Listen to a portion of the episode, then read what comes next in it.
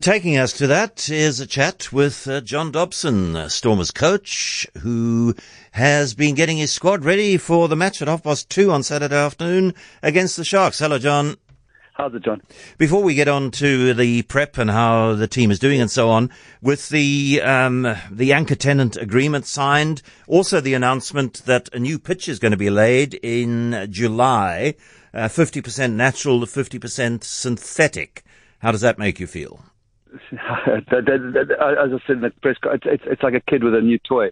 Both uh, the ATA is important for us, uh, you know, just to get some more stability. And the guys are really loving. Uh, we're loving that stadium. I mean, I was probably one of the Newlands diehards. You know, I grew up there, and I would see like year season tickets there and everything, and thought I'd never go. Um, but no, the, the vibe is different. It's not Newlands, but it's special. So that's happy, and the field is actually, you know, yeah, I can't say between us because we're on the radio, but it, it is a source of concern for us. You know, we spend a lot of our budget on those two big props and uh, or our scrumming generally, and we can't we can't you know it, it, it, it is slippery sometimes, especially in the middle of the winter. Um, taking a bit of hammering with a with a concert over the last I can't remember the name of the band was or whatever it was, but.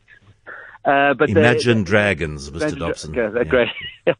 great. we, so we're nervous about Saturday because a little bit of rain, and but I think if we get artificial, a it makes the revenue thing of the stadium much better. But that we can actually scrum because now sometimes you get a situation where Frans Malherbe, and I'm, I'm actually being this is sincere, he goes, he can't move his, you know, if you want to attack somebody in the scrum, you've got to move forward. And that means we're lifting a foot. And he's scared to because if he slips, then it's pancake penalty, you know, penalty for collapsing against yeah. him. So we, we actually walk around that field before and say, this zone we can scrum, this zone we've got, just got to hold. So that's going to be a massive thing for us in terms of DNA. We've always been a scrumming union, so it's important. And the the hybrid, uh, the the Glasgow pitch, where you took some time to adapt, that's that's full on artificial. Is hybrid something that a lot of stadia are doing these days? Yeah, look, uh, we there's, there's an exceptional one in Wales at, at, at Dragons. Um, there, it's definitely the way to go. That, that, that, that 4G, I think there's going to be a backlash from a player safety point of view in the UK over the next while. You know, we did a turf day. You see, your there's a sort of webbing underneath. And once your studs, if you if it's raining like we were in Cardiff, and you lock your studs into that, it goes through into a sort of webbing and netting.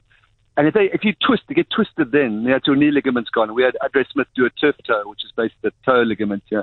So I think this is the way, definitely the way to go. I'd be very uncomfortable if we went, uh, um, well, I call it Astra, but more, what do you call it, 4G or 5G yeah. or whatever it is. Well, so one game in the last four weeks, and that was um, a, a, decent, very decent performance, beating the Bulls again away at home. So you you probably have a squad which is rearing to go. Yeah, like in terms of in freshness and in, yes, but I've got, and, and, it's a very similar team that played them played them last time, but. It's just something about this that's giving me a bit of anxiety. And maybe it's because of the scoreline in Durban, and they've got some big, you know, not the Springboks, but Tutuka and Grant Williams back, and somebody else I've, I've forgotten, and you know we've got a. I think uh, there's a question mark over Gary Porter's got concussion. So, and you know, I, I just don't want us to read too much into last time's score. But from in terms of enthusiasm, and I think what's absolutely brilliant, and this is really, really brilliant, is it seems like we're going to be well into the thirty thousands for a non-Springbok league game, which shows we're getting somewhere in terms of rugby in the city, which is very exciting for us as a group that, that crowd at, at uh, Loftus for the game up there was over 40,000. And I've just been watching on Newzroom Afrika the Bulls saying that they want to keep playing attractive rugby. And I mean, that's it. You play attractive running and you play attractive winning rugby, then the crowds come.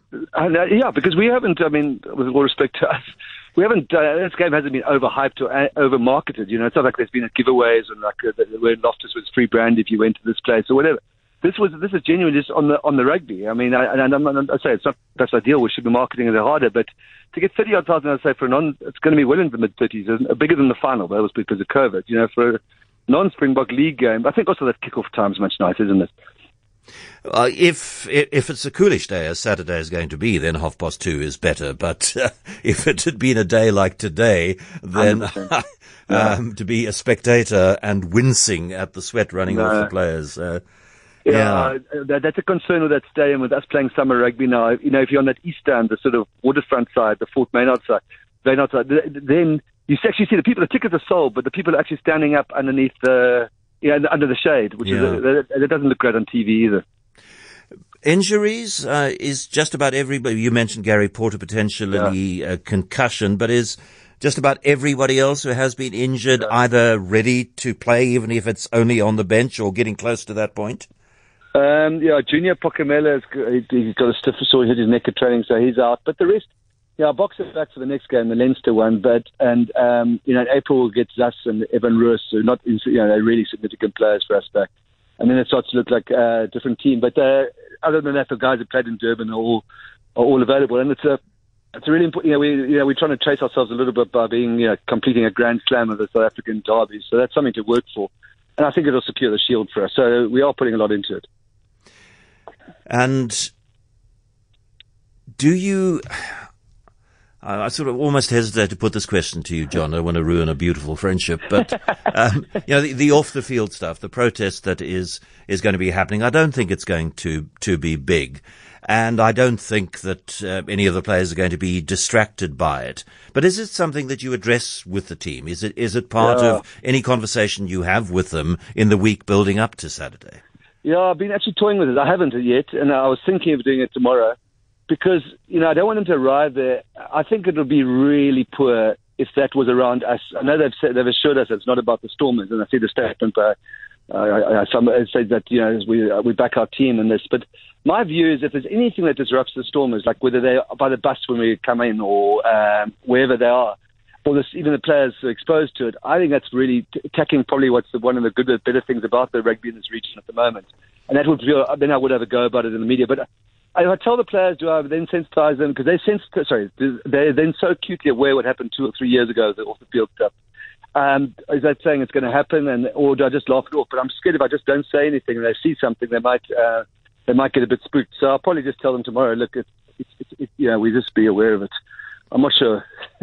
and you have extended your contract with the Stormers, which I'm absolutely delighted about. But it um, well, what it indicates is that you're happy to stay with the Stormers and you're not looking for uh, some kind of overseas experience to put onto your CV with the hopes of maybe, I don't know, you know, uh, coaching a, um, a Toulon or a whatever, you know, an international team or yeah. something. You're, you're happy, very happy where you are for the next several years. Yeah, I think, look, I got a, really a, a very attractive international offer like, for after the World Cup, and I think that spooked things a little bit because, you know, even if I, I, I remember thinking, I had lunch with them and uh, said, yeah, I'll think about it, which I didn't really mean.